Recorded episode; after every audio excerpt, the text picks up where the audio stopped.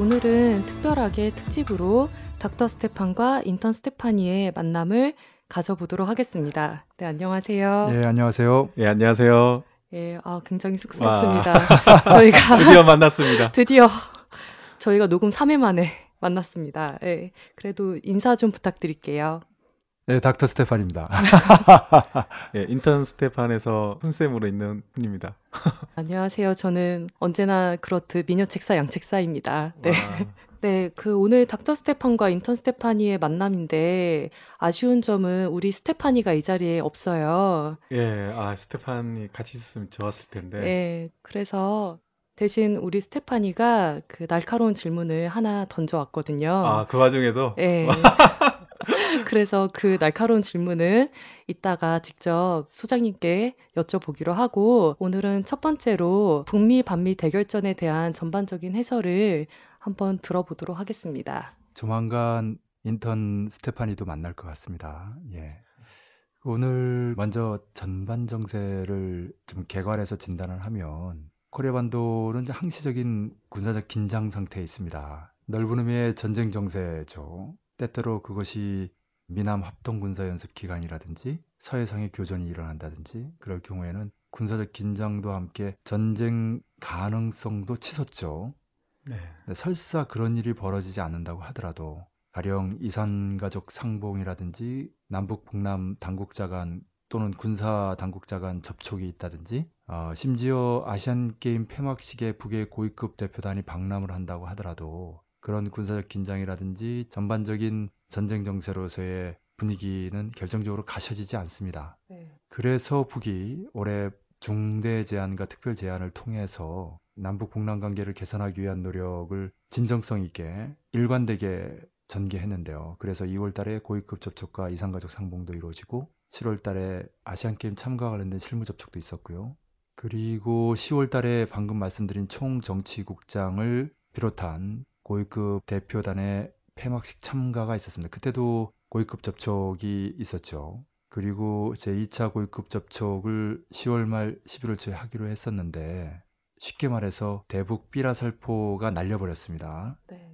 세 번의 총격전이 서해상과 내륙에서 있었고요. 그러나 사실 총격전이라고 하면 누가 먼저 쐈느냐, 뭐 서해상의 NLL을 넘었느냐 마느냐 이런 논쟁의 여지가 있습니다만은 대북 삐라살포는 그런 여지가 없죠. 네. 10월 10일과 25일, 10월 10일은 이제 북의 국경이래요.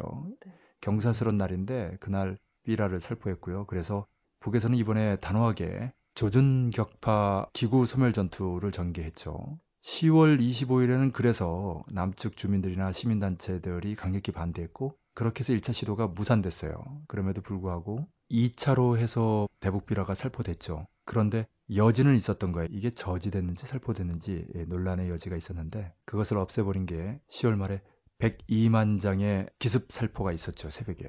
그래서 북도 더 이상 참을 수 없으니까 공식적으로 삐라 살포가 계속되는 한 북남 남북 간의 접촉은 없다라는 조평통 성명으로 공식적으로 발표했습니다. 정리하면 90년대 이후 다섯 번에 걸쳐서 대결전이 벌어지고 있죠. 1차, 2차는 북미, 3차, 4차는 이제 반미, 5차도 반미로 2012년 12월 12일부터 시작해서 그리고 올해는 백두산 훈련 열풍이나 최첨단 전술 로켓 발사 시험과 같은 전술적인 공세를 취하면서도 중대 제안, 특별 제안을 통해서 일종의 평화 공세죠. 진정성을 담은 북남 남북 관계 개선 노력을 일관되게 전개했는데 그 상징으로서 여러 회담들이 열렸습니다마는 10월 달에 아시안 게임 폐막 참가가 인상적이죠. 네. 그런데 남에서는 대북 비라 살포로 맞대응을 하면서 결국은 기대를 모았던 2차 북미 고위급 접촉이 무산되고 말았습니다. 아시안 게임 폐막식에 파격적인 방남을 한 데 대해서 남측 또한 파격적인 10월 10일, 10월 25일 또 기습적인 새벽에 삐라 살포로 해서 결국 남북 북남 관계에는 또다시 군사적 긴장이 감도는 언제 전쟁이 터질지 모르는 일촉즉발의 상황으로 된 것이죠. 이런 와중에 남측에서는 이제 세월호 특별법이 기만적인 내용으로 해서 통과됐습니다. 여야 4명 중에 2명을 추천한다면 여당 1명, 야당 1명의 특검 후보자가 선출될 것이고 그 중에 한 사람을 청와대에서 지정한다는 것은 결국 여당 후보를 특검으로 임명한다는 것과 같습니다. 네. 예, 그렇게 되면 과연 유가족이 원하는 진상규명과 책임자 처벌을 원만하게 전개할 수 있을 것인가. 진상조사위 위원장도 유가족 추천으로 했습니다마는 부위원장 겸 사무총장, 실질적으로 집행을 총괄하는 사람은 새누리당이 추천하기로 했죠. 네. 그렇게 해서 퍽 시간이 흘러 제정된 특별법이 제대로 시행되는 데는 또 시간이 많이 필요한 이런 과정에서 증거도 인멸되고 분위기도 바뀌고 그만큼 진상규명과 책임자 처벌은 멀어지는 그런 상황이 아닐 수 없습니다. 다시 말씀드려서 남북, 북남 간의 쟁점이 되는 오의사 조치 해제, 이를 위한 제2차 고위급 접촉이 무산됨으로써 남측 내 국회에서 일부 제기는 됐습니다마는 결국 오의사 조치 해제는 물 건너가게 됐고 어렵고 간고한 투쟁을 통해서 제정된 세월호 특별법은 기만적인 내용으로 진상규명과 책임자 처벌에서 멀어져간 음. 그래서 마땅히 책임져야 될 사람들이 면책되는 그런 계기로 작용하지 않을까 하는 우려가 깊어지는 네. 그런 상황입니다. 네.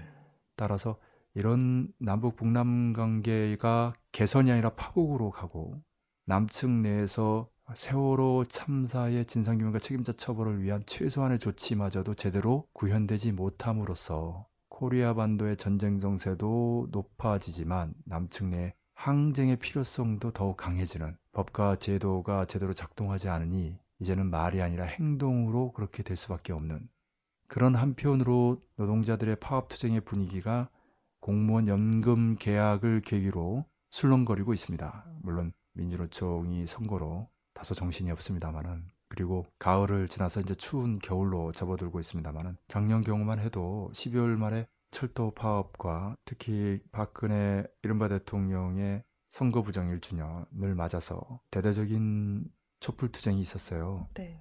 그렇기 때문에 현 정세에는 겨울이라고 해서 민중들의 투쟁이 잦아지지는 않는 음. 항상적으로 반정부 투쟁이 전개되는 그러다가 남북 북남 관계든 남측 내의 상황이든 어떤 불씨가 튕겨지게 되면 폭발할 수 있는 그런 정세로 가고 있다 이렇게 말씀드릴 수 있겠습니다. 예, 그 소장님께서 국내외 정세에 대해서 간략하게 잘 정리를 해주셨는데요. 그 이어서 세월호 특별법 및 관련법 일괄 타결에 대해 얼마 전 유가족 대책위에서 입장 발표도 했고요. 이로써 세월호 투쟁의 전국이 변화하고 있는데 이에 대해서 혼쌤께서 해설해 주시기 바랍니다. 법안 얘기를 먼저 말씀을 드리면요. 지난 10월 31일 참사 199일 만에 세월호 특별법에 대한 협상이 새누리당 그리고 새정치민주연합의 합의로 협상이 마무리가 되었고 11월 7일 날 국회 본회의 상정을 앞두고 있습니다. 네. 그 원내 지도부 회의를 통해서 소위 말하는 이제 세월호 3법이라고 그러죠. 세월호 특별법, 정부조직법 개정안, 그리고 이른바 유병헌법, 이 세월호 3법에 대한 최종 합의안을 도출했는데요. 그간에 이제 여러 가지 쟁점이 되었던 것들 중에서 전격적인 합의가 이루어진 것은 특별조사위원회 위원장의 주체와 관련해서 희생자 가족 대책위의 특별조사위원회의 위원장을 추천하는 것으로 새누리당이 전격적으로 받아들이면서 합의가 급진전됐는데 그 외에도 대신에 새누리당은 이제 사무처장을 겸하는 부위원장을 여당 추천으로 국회에서 선출하는 상임위원을 맡는 것으로 이렇게 합의가 됐죠. 그리고 기타 여러 가지 것들 중에서 조사위원회가 참사와 관련 있다고 인정하는 장소나 시설에 들어가서 자료나 물건들에 대해서 실질 조사를 할 수 있고 대신에 자료 물건들의 조사 요구에 대해서는 지체 없이 응하도록 합의가 됐습니다. 그리고 여당 몫의 추천에 특별검사 후보도 유가족들과 상의해서 반대하는 후보들을 제외하는 것으로 이렇게 합의가 됐고요. 한편 그 해양경찰청과 소방방재청 등은 폐지가 돼서 국민안전처 산하로 해양경비안전본부 그리고 중앙소방본부로 전환하기로 합의가 됐습니다. 세월호 참사 국민대책회의와 그리고 다른 야당들에 대한 비판들이 쏟아졌는데요. 먼저 이번 합의에 대해서 세월호 참사 국민대책회의는 미흡하고 미완인 세월호 특별법의 양당 합의라고 반박하면서 비판을 했습니다. 그리고 국민과 함께하는 진상규명 운동을 시작할 것이라고 밝혔습니다. 특히 이제 이 국민대책회의는 이번 합의가 성역 없이 참사의 진상을 조사할 진상조사위원회 구성과 조사 권한의 제약이 많고 그리고 독립된 수사와 기소를 보장할 수단 역시 크게 미흡하다고 평가하고 특히 이 조사권을 행사할 위원장의 위원장을 유가족들이 추천하는 것은 당연한 것인데 마치 통큰 양보를 한 것이냐 생색을 냈다. 대신에 또 부위원장 겸 사무처장을 여당이 추천하는 인사로 해서 실제로 실무적인 것들을 챙기면서 이 위원회 활동이 청와대나 이런 정부기관의 독립적인 활동에 있어서 장애 요소로 앞으로 작용할 가능성이 크다라고 지적을 했습니다. 그리고 특검 후보에 대한 사인 추천 과정에서 유가족들의 참여를 배제한 것도 성역 없는 수사와 기소를 하는 애초의 취지에 크게 벗어난 후퇴는 아니다. 이렇게 비판을 했습니다. 네. 그리고 협상에 참여하지 않은 진보정당들도 입장을 냈는데요. 통합진보당은 유가족들과 국민들의 요구에 미치지 못하는 면제부 특별법이다. 음. 특히 그 유가족들과 국민들이 지속적으로 요구했던 진상조사위원회의 수사권과 기소권 보장은 끝내 외면한 것이다라고 비판을 했고요. 면제부 특별법이란 표현이 인상적이네요. 네. 네. 아까도 잠깐 짚었는데 이 특별법을 통해서 진상규명과 책임자 처벌이 되는 게 아니라 오히려 처벌받아야 될 사람들이 면제부를 얻는 그런 계기가 될 우려가 있다. 정확한 지적입니다. 네. 그리고 정의당도 사회적 합의가 아니라 유가족, 시민사회, 소수 정당을 배제한 거대 양당만의 합의에 유감을 표시한다. 네. 너무나 허망한 결론이다. 이렇게 비판을 했습니다. 현실적으로는 이제 새정치민주연합이 야당을 대표해서 여당과 협의를 할 수밖에 없는 구조죠, 상황이죠. 네. 그런데 그 야당이 끊임없이 양보하고 타협하고 그래서 유가족을 비롯한 국민들의 요구를 반영하는 데서 매우 미흡한 결과적으로 말씀드려서 원칙성도 견지하지 못하고 수완도 발휘하지 못한 무맥한 모습의 연속이었죠. 그런 지적입니다. 예.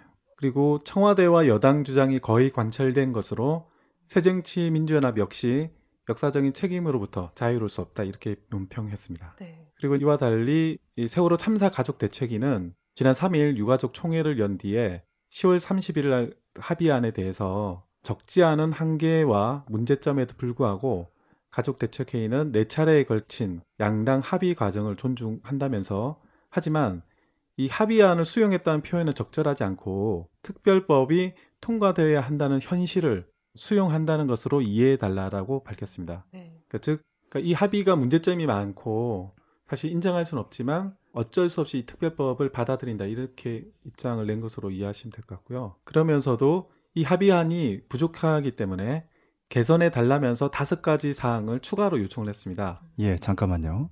그러니까 이제 이런 거죠. 지금 현실적으로 이 합의안마저 무시하기는 좀 어려워요. 네. 예, 나름대로 여당이 좀 양보한 것도 있고 이렇게 상대가 있는 싸움에서 협상에서 이쪽 주장만 100% 관철하기도 어렵고 이런 논리들이 나오면 유가족들도 좀 어렵죠. 유가족의 힘이라는 것은 스스로 처절한 심정에서 장기간의 단식 농성 투쟁을 전개하는 그런 완강한 모습에도 있지만 국민 여론이 크거든요. 그러니까 국민들은 유가족과는 좀 다릅니다. 그렇죠. 그보다는 의지가 떨어질 수밖에 없기 때문에 네. 그런 측면을 좀 고려해서 또 수구 언론들이 또 이제 그런 부분을 이제 노리는 거죠. 그런 여러 가지 조건에서 봤을 때 이 정도 성과를 거두면 그냥 최저선은 이렇다. 이렇게 볼 수 있는 거죠. 예. 네.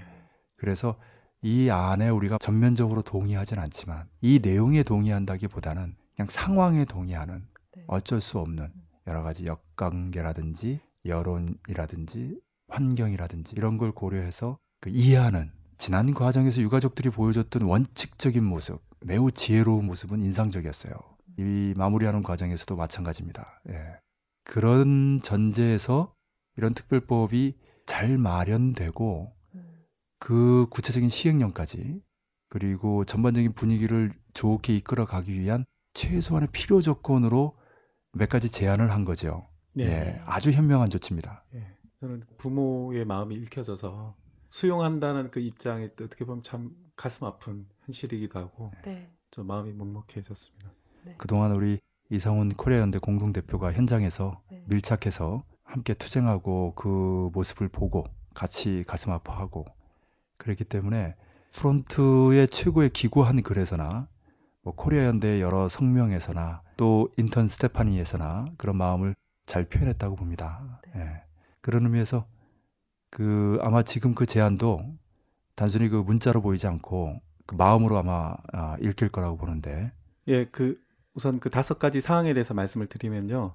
첫 번째로는 오는 7일 진상 규명과 안전사회 건설을 위한 대국민 서약식을 진행할 것. 둘째로 연내 세월호 참사 특별조사위원회 구성과 활동을 개시할 것. 연내가 초점이죠. 네. 네. 예, 시기를 더 늦추면 곤란합니다. 네. 세 번째로 특별법 시행령 및 시행규칙 제정과 위원회 조직 구성에서 세월호 가족이 적극 참여할 수 있도록 여야 및 정부의 협조를 부탁을 했습니다. 예, 솔직히 그 구렁이, 너구리 한 몇백 마리는 잡아먹은 듯한 그 네. 새누리당이 네. 또 어떤 술책을 벌일지 모르죠. 그래서 매우 용의주도한 모습입니다. 예, 그리고 네 번째로는 세월호 참사 관련 피해자 및 피해 지역에 대한 배상 보상 논의 등 유가족 및 생존자 피해자에 대한 참여를 보장할 것. 당연하죠. 그동안 말이 아니죠. 한마디로 말 생활이든 뭐든 간에 그렇죠. 예, 처참한 심정에 그 여러 가지 그 손실 피해까지 겹쳐져 가지고 뭐 형언할 수 없는 고통에 시달리고 있는 그런 유가족들에게 최소한의 돌려주는 정당한 보상이죠. 네. 그리고 마지막으로 청와대 입김을 배제할 것. 음. 이 다섯 가지를 요구했습니다. 예, 그 핵심적인 거죠. 유가족들도 이제 새누리당을 만나보면 유가족들의 합리적인 요구에 답변을 못하고 네. 말문이 막히고 또 일부는 이제 공감에 나서고 이런 모습들을 보는데 그냥 돌아만 가면 이제 뒤집어지는 거죠. 실질적인 권한은 없고 그래서 같은 얘기 반복하고 그 근본 원인이 바로 청와대에 있다라고 보는 거죠. 예, 그리고 지난 5일날 어, 특별법 제정과 대통령 면담을 촉구하면서 청운동 동사무소에서 76일간 농성해왔던 청운동 농성장을 국민들 앞에 감사의 인사를 전하면서 자진 철수를 했습니다. 하지만 대책위는 광화문 농성장은 계속 농성을 이어갈 것이라고 밝혔습니다. 네. 세월호 특별법이 초점이 아닙니다. 이제 세월호 참사의 진상규명과 책임자 처벌이 초점이죠. 네. 그리고 지금까지의 과정, 그 실천적인 경험은 새누리당, 그 뒤에 있는 청와대, 그리고 주변에 있는 보수 언론들을 믿을 수 없다는 것. 그렇죠. 그러니 유가족들이 이런 합의가 이루어졌다고 해서 결코 마음을 완전히 놓고 되돌아갈 수 없는. 그래서 점점 추워져 가는 그 광화문 농성장을 결코 떠날 수 없는. 그것이 바로 세월호 유가족의 참담한 심정의 하나가 아닌가. 누가 그 노상에서 찬바람 맞으면서 풍찬 노숙하고 싶겠어요. 네. 그렇죠. 그리고 어떻게 보면 그 가슴 아픈 일을 자꾸 되살리는 그런 현장을 떠나고 싶은 심정일 수 있어요.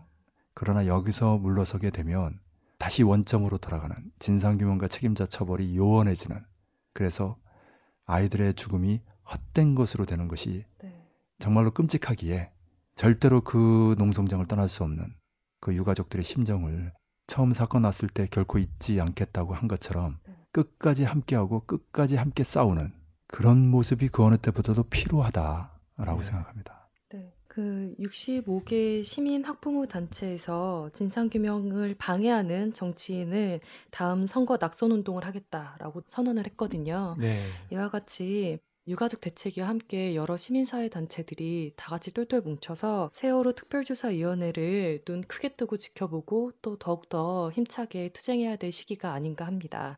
네, 이어서 공무원 연금 개혁과 관한 이야기를 좀 해봤으면 하는데요. 공무원 연금 개혁과 관해서 말씀을 드리면 지난 11월 1일에 전국 50여 개 공무원 단체에서 10만여 명이 경찰 추산이거든요. 10만 12만 명이 모였다고 하더라고요. 아, 그래요? 예. 네. 모여서 공무원 연금 개혁 반대 총걸기 대회를 진행을 했고요. 정웅원 국무총리가 6일날 공무원 연금 개혁이 국민의 부담을 줄이고 연금이 지속되도록 하기 위한 불가피한 선택이라며 적극 협조를 당부했다고 합니다. 근데 이와 관련해서 공무원 연금 개혁은 단순히 공무원 연금 개혁에서 끝나는 것이 아니라 국민연금으로까지 연결된다는 내용을 초점으로 인턴 스테파니에서 언급을 하고 아직 화가 올라가지 않은 상황이거든요. 그래서 이와 관련해서는 이 정도로 가름을 하고 예, 한마디만 좀 덧붙이면 그 2000년대 초반에 이경의 열사가 칸쿤에서 할복 자살을 했죠. 네. 예, 네. 그 FTA 반대하면서 네.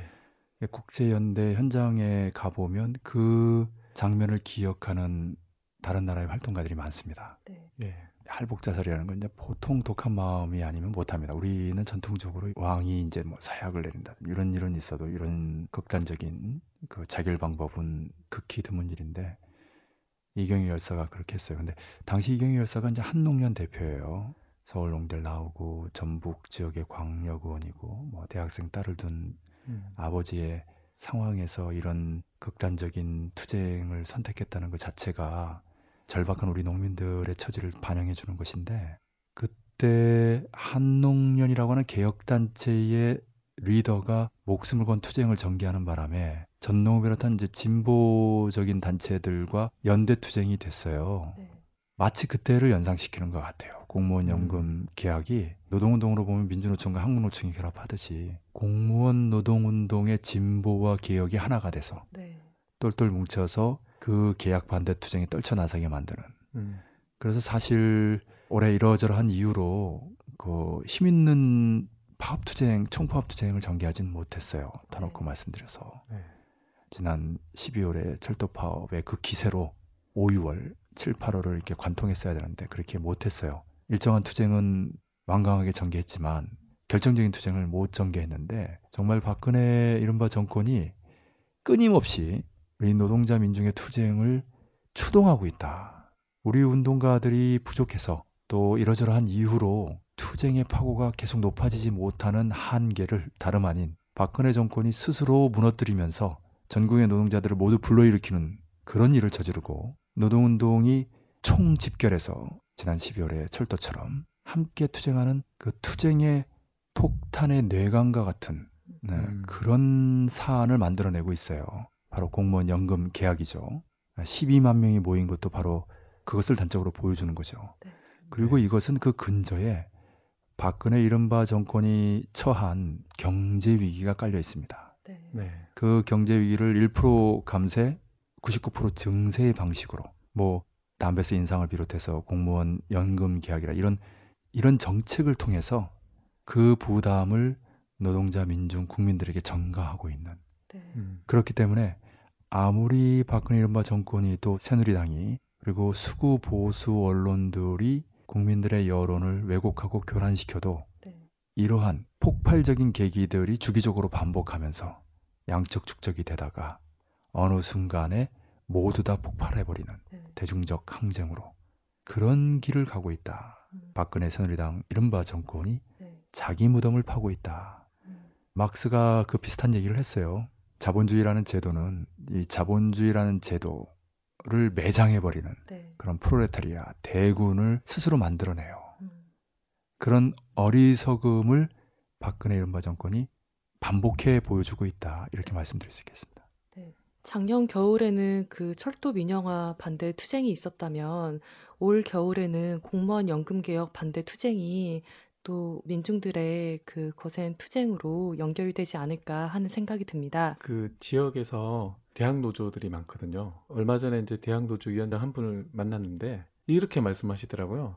그러니까 공무원 다음에는 사립학교 교직원들이다. 그렇죠. 그래서 이 투쟁에 우리가 함께하지 않을 수 없다. 그래서 정교조가 함께하고 있는 거죠. 예. 그리고 또 일반 국민들도 되게 관심이 많다. 예. 네, 그렇게 말씀하시면서 정말 이 싸움은 그동안은 뭐 여러 가지 경제 담론 이런 것들과는 달리 나의 어떤 생활, 노후가 달린 문제이기 때문에 네. 생존권 문제. 예. 싸우지 않을 수 없다. 네. 그래서 반드시 싸워야 된다. 이렇게 말씀을 하시더라고요. 가만히 앉아서 죽느냐, 당당히 서서 싸우느냐 이런 문제죠. 네. 그런 의미에서 보면 박근혜는 코리아판 대처다. 음. 대표적인 신자유주의 정책들이에요. 예, 예. 예.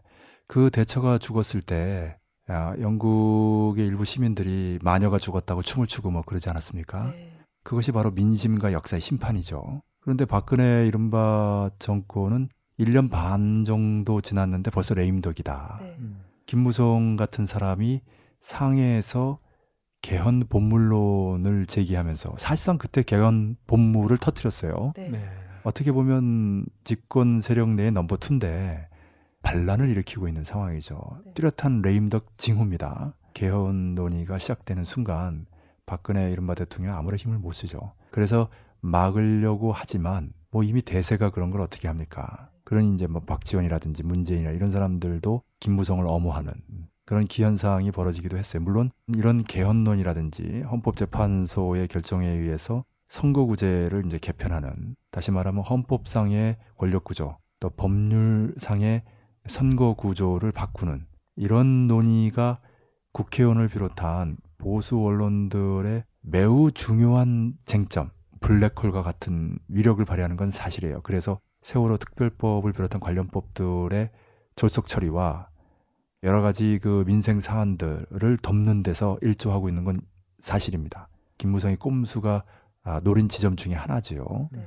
하여튼 그럼에도 불구하고 박근혜의 레임덕을 재촉하는 측면을 우리가 주목하지 않을 수가 없고요. 네. 그리고 이렇게 주기적으로 노동자 민중들의 생존권을 위협하면서 불가피하게 노동자 민중들의 투쟁이 일어날 수밖에 없는 그런 상황을 반복적으로 만들어내고 있는 것이 박근혜 이른바 정권의 구조적인 근본적인 취약성이다 이렇게 말씀드릴 수 있겠습니다. 네. 금방 소장님께서 대처 수상의 이야기를 하셨잖아요. 네, 문득 드는 생각이 그 켄로치 감독이라고 세계적인 유명한 감독이 있죠. 네, 음. 그 켄로치 감독이 대처가 딱 사망했을 때 명언을 남겼어요. 네. 생전에 민영화를 그렇게 좋아했으니 그러니까 사형하죠. 대처의 장례식을 사형화로 하자. 라고 이야기했던 게 생각이 납니다. 예, 대표적인 좌파 감독이죠. 음. 제가 이제 좋아하는 영화 감독 이제 키에슬롭스키라고 있어요. 예. 이름이 좀 어려워요. 크쥐스토프 키에슬롭스키 이렇게 되는데 폴란드 네. 출신 영화 감독이죠. Blue White Red로 음, 이제 프랑스 대혁명 200주년 기념작을 이제 폴란드 영화 감독이 맡을 정도로 당대 최고의 이제 유럽 예술 영화의 최고봉이라고 할 수 있는데 네. 그 점잖고 신중한 감독이 그 좌파 켄노치 감독에게 어떻게 그렇게 계속적으로 일관되게 어려운 조건에서도 진보적 영화를 만드는지 그 노하우를 배우기 위해서라면 옆에서 커피 심부름을 해도 괜찮다 이런 말을 한 적이 있어요. 음. 예. 지금은 이제 세상을 떠났는데 그 켄노치 감독하고 제가 악수를 한번 했어요. 오, 어. 아, 베를린 국제 영화제 작년이죠. 켄노치 감독의 이제 특별전이 있었는데 최근에 만든 다큐멘터리 영화와 함께 네. 그 영화가 바로 사용화를 주제로 했어요. 음. 2차 대전 직후에 공영화, 국유화했던 그 중요한 산업들을 대처가 20세기 후반에 다 사용화, 사유화했거든요. 네. 예, 그것이 바로 그 당시 영국을 비롯한 유럽 국제 정세의 특징이죠. 네. 2차 대전에서 소련과 미영 푸 연합국이 승리하는 정세 때와 음. 소련 동구가 무너지기 시작할 때의 정세가 바로 그런 차이가 있습니다. 다시 말씀드리면 소련이 흥했을 때 공유와 국유화로 나아갔고 네.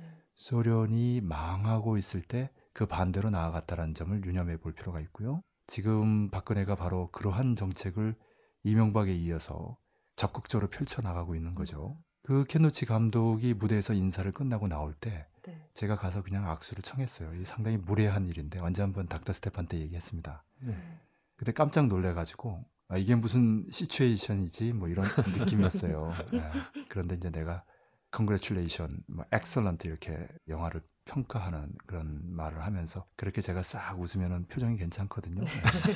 그러니까 이내 켄도치도 웃으면서 악수하는 상당히 소탈하고 인간적이고 인상적인 사람이에요. 네. 네. 오래오래 건강해서 좋은 작품 계속 만들었으면 좋겠어요. 네. 그 작년 하반기와 올 초에 여러 시민사회 단체에서 켄루치 감독의 영화인 내비게이터를 공동 상영을 많이 했어요. 그 영화가 철도 사형화를 주제로 담고 있는 영화이고 이 철도가 사형화될 경우 얼마나 많은 노동자들이 참혹한 신세로 그 나락으로 떨어지는가에 대해서 잘 그려진 영화거든요. 그 음. 이렇듯 진보적이고 그리고 내용이 굉장히 훌륭한 그러한 영화를 찍는 감독이 더욱더 앞으로 많은 좋은 작품들을 찍으면 참 좋겠다라는 생각이 듭니다. 네, 철도 사형화가 철도 노동자뿐만 아니라 시민들도 나락으로 떨어뜨리듯이 네. 공무원 연금 계약도 단순히 공무원만의 문제가 아니라 그 시민들 국민들도 함께 나락으로 떨어뜨리는 네. 그런 계약이라는 것 이건 신호탄에 불과한 것이거든요. 아까 네. 사립학교 연금법과 관련된 그 우려가 잠깐 언급이 됐는데 네. 마찬가지입니다. 공무원 노조는 공무원들만을 위해서 싸우는 것이 아니라 전체 국민들을 대표해서 싸우는 거예요. 음. 철도 노조와 똑같습니다. 맨 앞에서 최전선에서 막아내는 거예요. 네. 거기서 막아내면 생존권을 지키는 거고 못 막아내면 무너지는 거죠. 물론 그렇게 하면 결국은 세상 이치가 터지게 돼 있어요. 항쟁으로. 그렇죠. 그러나 그 과정에서 숱한 사람은 고통받는 거죠. 일단은 힘든 거예요. 목구멍이 네. 포도청이고 당장 생활을 해야 되잖아요. 그런 것을 냉혹하게 처리하고 있는 사람이 바로 박근혜인 겁니다. 아까 개헌론의 일종의 박근혜 레임덕 현상의 한 징후다라고 말씀하셨는데 이와 비슷하게 끊임없이 차기 대선 주자에 대한 기사가 나오고 있어요. 근데 최근에 가장 많이 나오는 것은 반기문 대선 출마설인데요. 반기문 유엔 사무총장이 차기 대선 후보 지지율 1위를 달리는 가운데 최근 정치권에서는 새누리당과 새정치연합 양쪽에서 반기문을 욕심내는 분위기가 있고요. 이로써 반기문 대선 출마설에 힘이 실어지고 있습니다. 안철수 현상하고 비슷한 겁니다. 네. 예. 네. 다만 차이점은 안철수는 이제 야당 쪽에서 제기하고 있을 때 여당 쪽에서 우리도 이렇게 해가지고 안철수를 여당 쪽으로 끌어가려고 하는 그랬다면 이 반기문은 이제 여당 쪽에서 주로 얘기하고 있는데 이제 야당 쪽에서 끌어가려고 하는 음. 최근에 이제 권노갑이 그 예.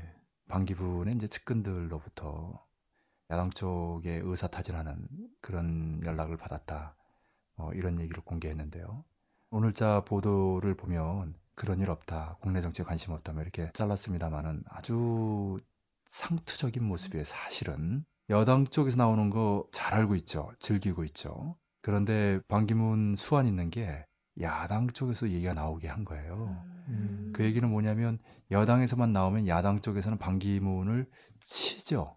그런데 야당 쪽 후보로 나올 가능성을 흘리면서 야당 쪽으로부터 비토 대신 야당 쪽으로부터 러브콜을 유도하는 음. 예, 상당히 영악한 모습이에요. 예. 그러면서도 또 여당 쪽에 애가 타게 만드는 음. 자기 몸값을 올리는 고급스러운 수를 쓰고 있어요. 과연 이것이 반기문 그 머리에서 나온 것인지 측근에서 나온 것인지 또 다른 공작이 뒤에서 도사리고 있는지 유엔 사무총장 정도의 대선 후보 그러면은 미국 정보기관도 관심을 가지지 않겠어요? 예. 아, 모르긴 해도 최소한 그럴 것이고 10중 8구는 조정하고 있겠죠. 그런 고급한 수의 느낌이 나요. 음. 예. 물론 반기문은 노무현 정권 때 외무장관을 했죠. 야당 쪽 후보로 나오는 것이 도의고 당연해요. 그렇죠. 그러나 성향은 저쪽이에요. 음. 예, 새누리당 쪽이기 때문에 음. 실제로 야당 쪽 후보로 나와서 당선된다고 하더라도 반기문이 야당의 전통적인 정책을 김대중 노무현처럼 관철할 가능성에 대해서는 매우 회의적입니다. 네. 네. 우리가 딱 보기에도 그렇죠. 네. 아, 노무현조차도 김대중 정책을 개선하는데 힘들어했잖아요. 반기문은 오죽하겠는가 네. 그런 생각이 들고요. 결론적으로 말씀드리면 이제 서두에도 얘기했습니다만 이제 제2의 안철수다. 음. 안철수의 거품이 꺼지는 거 우리가 실천적으로 경험하지 않았습니까? 네. 예. 그렇죠. 그래서 야당과 합당을 하고 야당의 공동 대표로서 그 한계를 보여줌으로써 지금은 이제 뭐 백의종군하고 있는 상황 아닙니까? 네. 반기문도 예외가 아닐 것이다. 지금은 반기문이 이제 영호남이 아닌 이제 충청적이고 음. 그리고 노무현 정권 때 외무장관을 했지만 두루 보수 세력으로부터 인정을 받고 있어요. 음. 또 젊은 층으로부터도 거부감이 없고 유엔 사무총장이라는 검증된 화려한 이력이 있고 그러니 상대적으로 이렇게 고공 지지율 행진을 할 수 있지요. 그렇지만 현실 정치에 들어와서 난타전을 벌이게 되면 이 거품은 빠질 수밖에 없다. 네. 음. 안철수의 모습이 그것을 말해주는 것이죠. 네. 예. 그리고 지금 상황에서 반기문은 절대로 정치한다, 정치에 관심이다 이런 표현 안 합니다. 음. 그 유엔 사무총장으로서 역할에 충실하겠다, 관심 없다 이렇게 얘기하는 게 정답이죠. 네. 근데 그 임기 만료 시점이 다음 대선 한 해 전 아닙니까? 네. 그렇기 때문에 갈수록 그런 흐름이 이제 형성되는 거죠. 본인은 하기 싫다고 할 때 남들이 하라고 하는 모양이 좋기 때문에 그런 상황을 즐기면서 계속 내적으로 자신의 정치의 야심을 키우겠죠. 음. 하나 놓치지 말아야 될 것은 반기문이 거론되는 이유는 또 그 지지율이 높은 이유는 여당에 마땅한 후보가 없기 때문이죠. 네. 김무성, 뭐 김문수, 뭐 정몽준, 김태호, 뭐 이재호 이 정도 수준 아닙니까? 어느 누구도 문재인, 박원순, 안희정, 안철수와 같은 유력한 대선 후보 반열에 오르고 있지 못하죠. 네. 그렇기 때문에 여당의 가장 심각한 위기는 차기의 강력한 대선 후보가 없다는 거예요. 네. 그러니까 이제 이원 집 정부제 얘기가 나오는 거죠. 대통령과 총리가 권력을 분점하는 네. 사실상 내치를 총리가 관할하는 국회 과반은 자신 있다 이거죠. 음.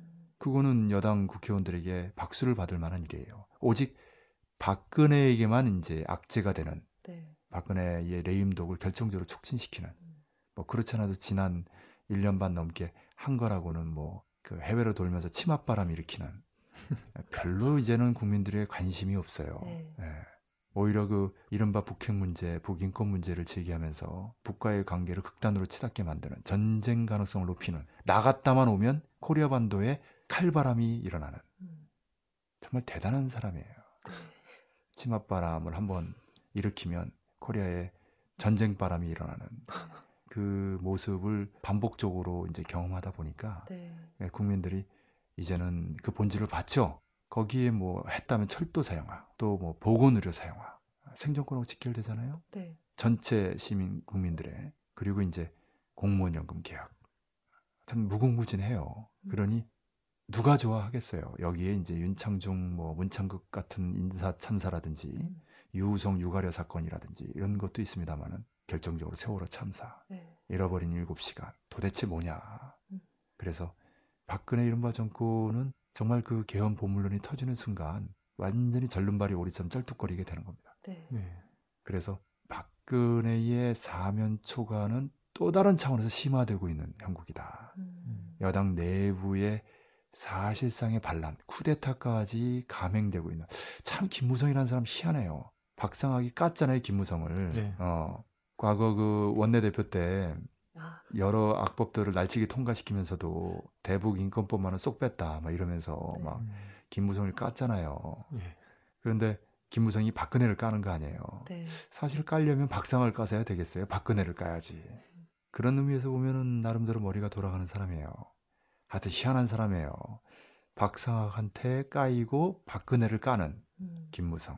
최근에는 하여튼 이슈에 초점이 있는 인물이면 틀림이 없습니다. 네. 그 일전에 닥터 스테판에서 반기문 대선 출마설 이야기했던 기억이 나는데요. 네. 그때는 정몽준이 이제 대선 후보 지지율 1위였고 그 당시도 사실은 이제 반기문 유엔 사무총장에 대한 대선 출마 음. 지지율 1위였고 뭐 이런 친박에서 이제 후보를 찾지 못하기 때문에 반기문이 이제 뜬다, 뜰 네. 예정이다. 뭐 네. 이렇게 해서 이야기했던 기억이 나네요.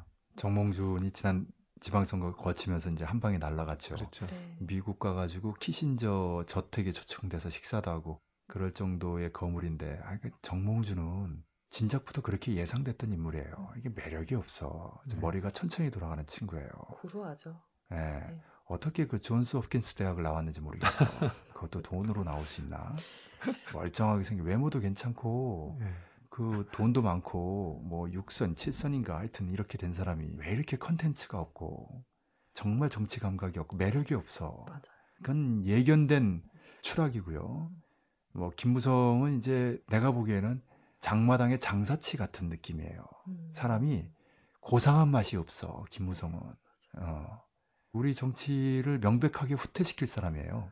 그러니 뭐 21세기 SNS 시대에 과연 제대로 인정받아서 그 야심에 꽃을 피울 수 있을 것인가? 음. 김무성의 야심은 본인이 킹이 되는 거냐, 킹 메이커가 되는 거냐, 뭐 이런 논란도 있습니다만은 어쨌든 저쨌든 간에 일정한 역할은 하겠지만 결정적인 역할은 할 수 없는 인물이죠. 음. 그러니까 이제 반기문이 뜨는 거거든요. 네. 근데 다시 말씀드립니다만은 거품이 많아요. 안철수처럼 링 위에 올라오면 그 거품이 순식간에 꺼지면서 음. 김무성, 정몽준 그 이상의 그 매력을 발휘할 수 있는 인물인가? 반기문도 사실 매력이 없잖아요.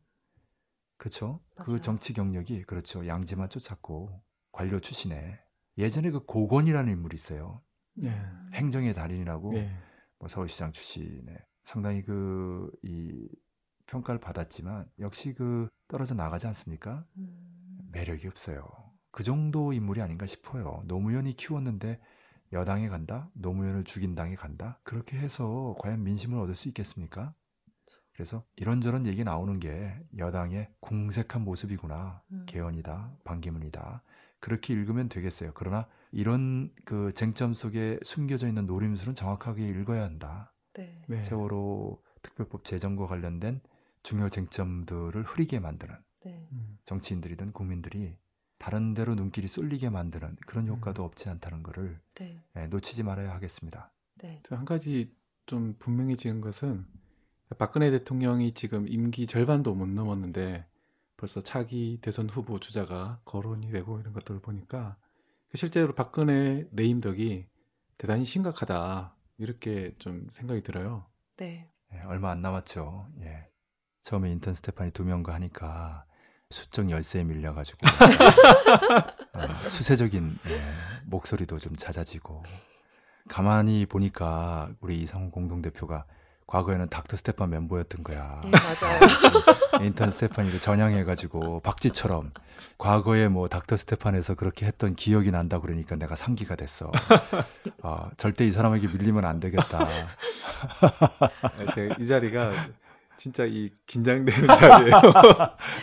제가 생각할 때는 그 인턴 스테파니 두 명과 닥터 스테판의 뭐 한 분이라고 말하기보다는 훈쌤은 교집합으로 봐야 되지 않을까라는 아, 아. 생각이 듭니다. 어, 이제, 이제 닥터 스테판 가면 제가 인턴이 되는 거죠. 그러면 저는 예과 인력 아니지. 그 우리 저기 양책사는 이제 레지던트 네.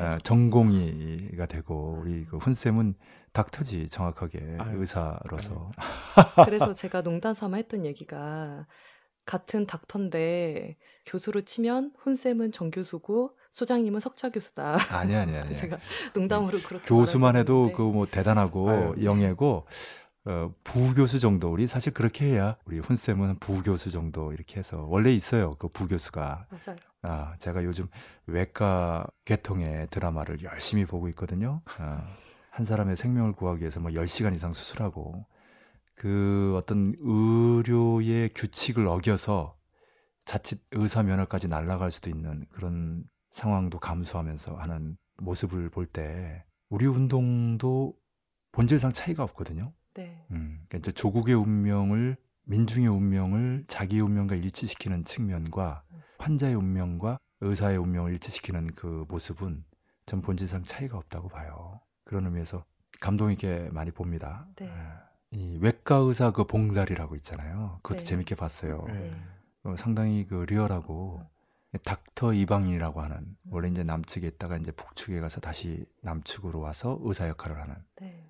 탈북자지만 좀 다른 탈북자죠. 그거보다 훨씬 나요. 음. 예. 그래서 아주 인상적으로 봤는데 그 외과 의사 봉다리가 레지던트예요. 네. 아, 저도 그 드라마 봤거든요. 어. 네, 봉다리가 그 외과 의사 봉다리에 나오는 그 여자 주인공이 이효원 예, 이효원이 그 주인공으로 나온 드라마인데 저는 인상 깊었던 게 그 봉다리가 심장 질환인가가 있어요. 맞아요. 예. 두번 수술했어요. 예, 근데 그런 자신이 가지고 있는 어떻게 보면 의사로서 굉장히 어리, 육체적으로 어려운 부분이잖아요. 치명적일 수 있는 네. 핸디캡이죠. 예, 근데 그거를 극복하고 고군분투하는 그 모습이 음. 인상 깊었던 음. 기억이 납니다. 음. 안 봤죠, 우리 훈쌤은. 예. 이거 안 보는 게 좋은 거야. 이걸 보는 그 장시간 동안에 활동을 하느라고. 그렇죠? 아유 다른 것도 아까 이제 부교수 말씀하셨는데 인턴 스테판에서도 이제 그때 소금이 얘기할 때 이야기했는데 정말 이 입장이 달라지다 보니까 이 말의 무게감이 정말 장난이 아니게 무거운 거예요. 네. 그래서 분석하나 이야기하는 거 이거에 대한 무게감 때문에 소장님의 이 하여튼 고충을 이해하는 거예요? 어, 잘하고 있어요, 우리 훈쌤. 잘하고 있어요. 예, 예. 그런 사회도 밝고. 예. 인턴도 아주 활력 있고, 예리하고. 그래서 네. 인턴 스테판이 그 많이 듣죠? 인기가 좋은 것 같은데, 댓글이라든지 주변 사람들 반응을 좀 들어보면. 예, 그 반응도 괜찮고요. 뭐 무엇보다 인턴 스테파니 내용이 좀 더 대중적이다 보니까 우리 주변에 좀 상대적으로 그 정세에 관심을 가지고 있긴 하지만 아직은 잘 몰라서 좀 더 연구하고 싶어 하는 사람들 있잖아요. 그 사람들에게 좀 더 손쉽게 추천할 수 있는 그런 장점은 있는 것 같아요. 네. 예. 아, 그래서 반응이 참 좋아요. 이렇게 내가 얘기하면, 아이, 뭘, 이제 시작인데요. 이렇게 겸손하게 나올 줄 알았더니, 예, 반응이 좋고요 이러면서 얘기하는 게 저게 21세기 스타일인 것 같아요. 그렇죠? 예, 그런 것 아, 같아요. 아. 네. 양책사 얼굴이 깨끗하다 했는데, 뭐, 미녀까지는 모르겠지만, 이미지는 참 좋아요. 그랬더니, 1년 반 그, 저기, 해동 검도를 했다며, 아, 어, 양 검사는 어때요? 양검객 뭐 이래가지고 어, 운동을 하니까 이 인상이 깔끔하면서도 뭐라 그럴까 내공 있는 음. 그렇잖아요. 뭔가 좀 네. 다른 이미지가 있었는데 아니나 다를까 검도를 했다고 근데 검도한 지 좀 오래돼서 대학 때 했다고요? 예, 대학교 3학년 때 한 거라서 어. 그 검객이나 뭐 이렇게 하기에는 좀 머리를 저렇게 뒤로 쪽지고 딱 그러니까 어 이거 무슨 조선시대 여검객 같은 이미지가 있어. 네. 어. 이렇게 하면 사람들의 신비주의가 더욱 증폭되겠지. 예. 미녀인데다가 검술까지 한다고 하면 사람들의 신비주의가 매우 증폭이 될 것 같습니다. 평소에도 보면 이제 이 사회 볼 때 느껴지지만 되게 씩씩하고 밝고 그래요. 예. 네, 감사합니다. 우리 활동하는 사람들은 그래야 돼요. 예. 예. 좋습니다. 오늘은 특집으로 닥터 스테판과 인턴 스테파니의 만남을 진행하고 있는데요. 1부는 이것으로 마치고 2부로 이어가도록 하겠습니다.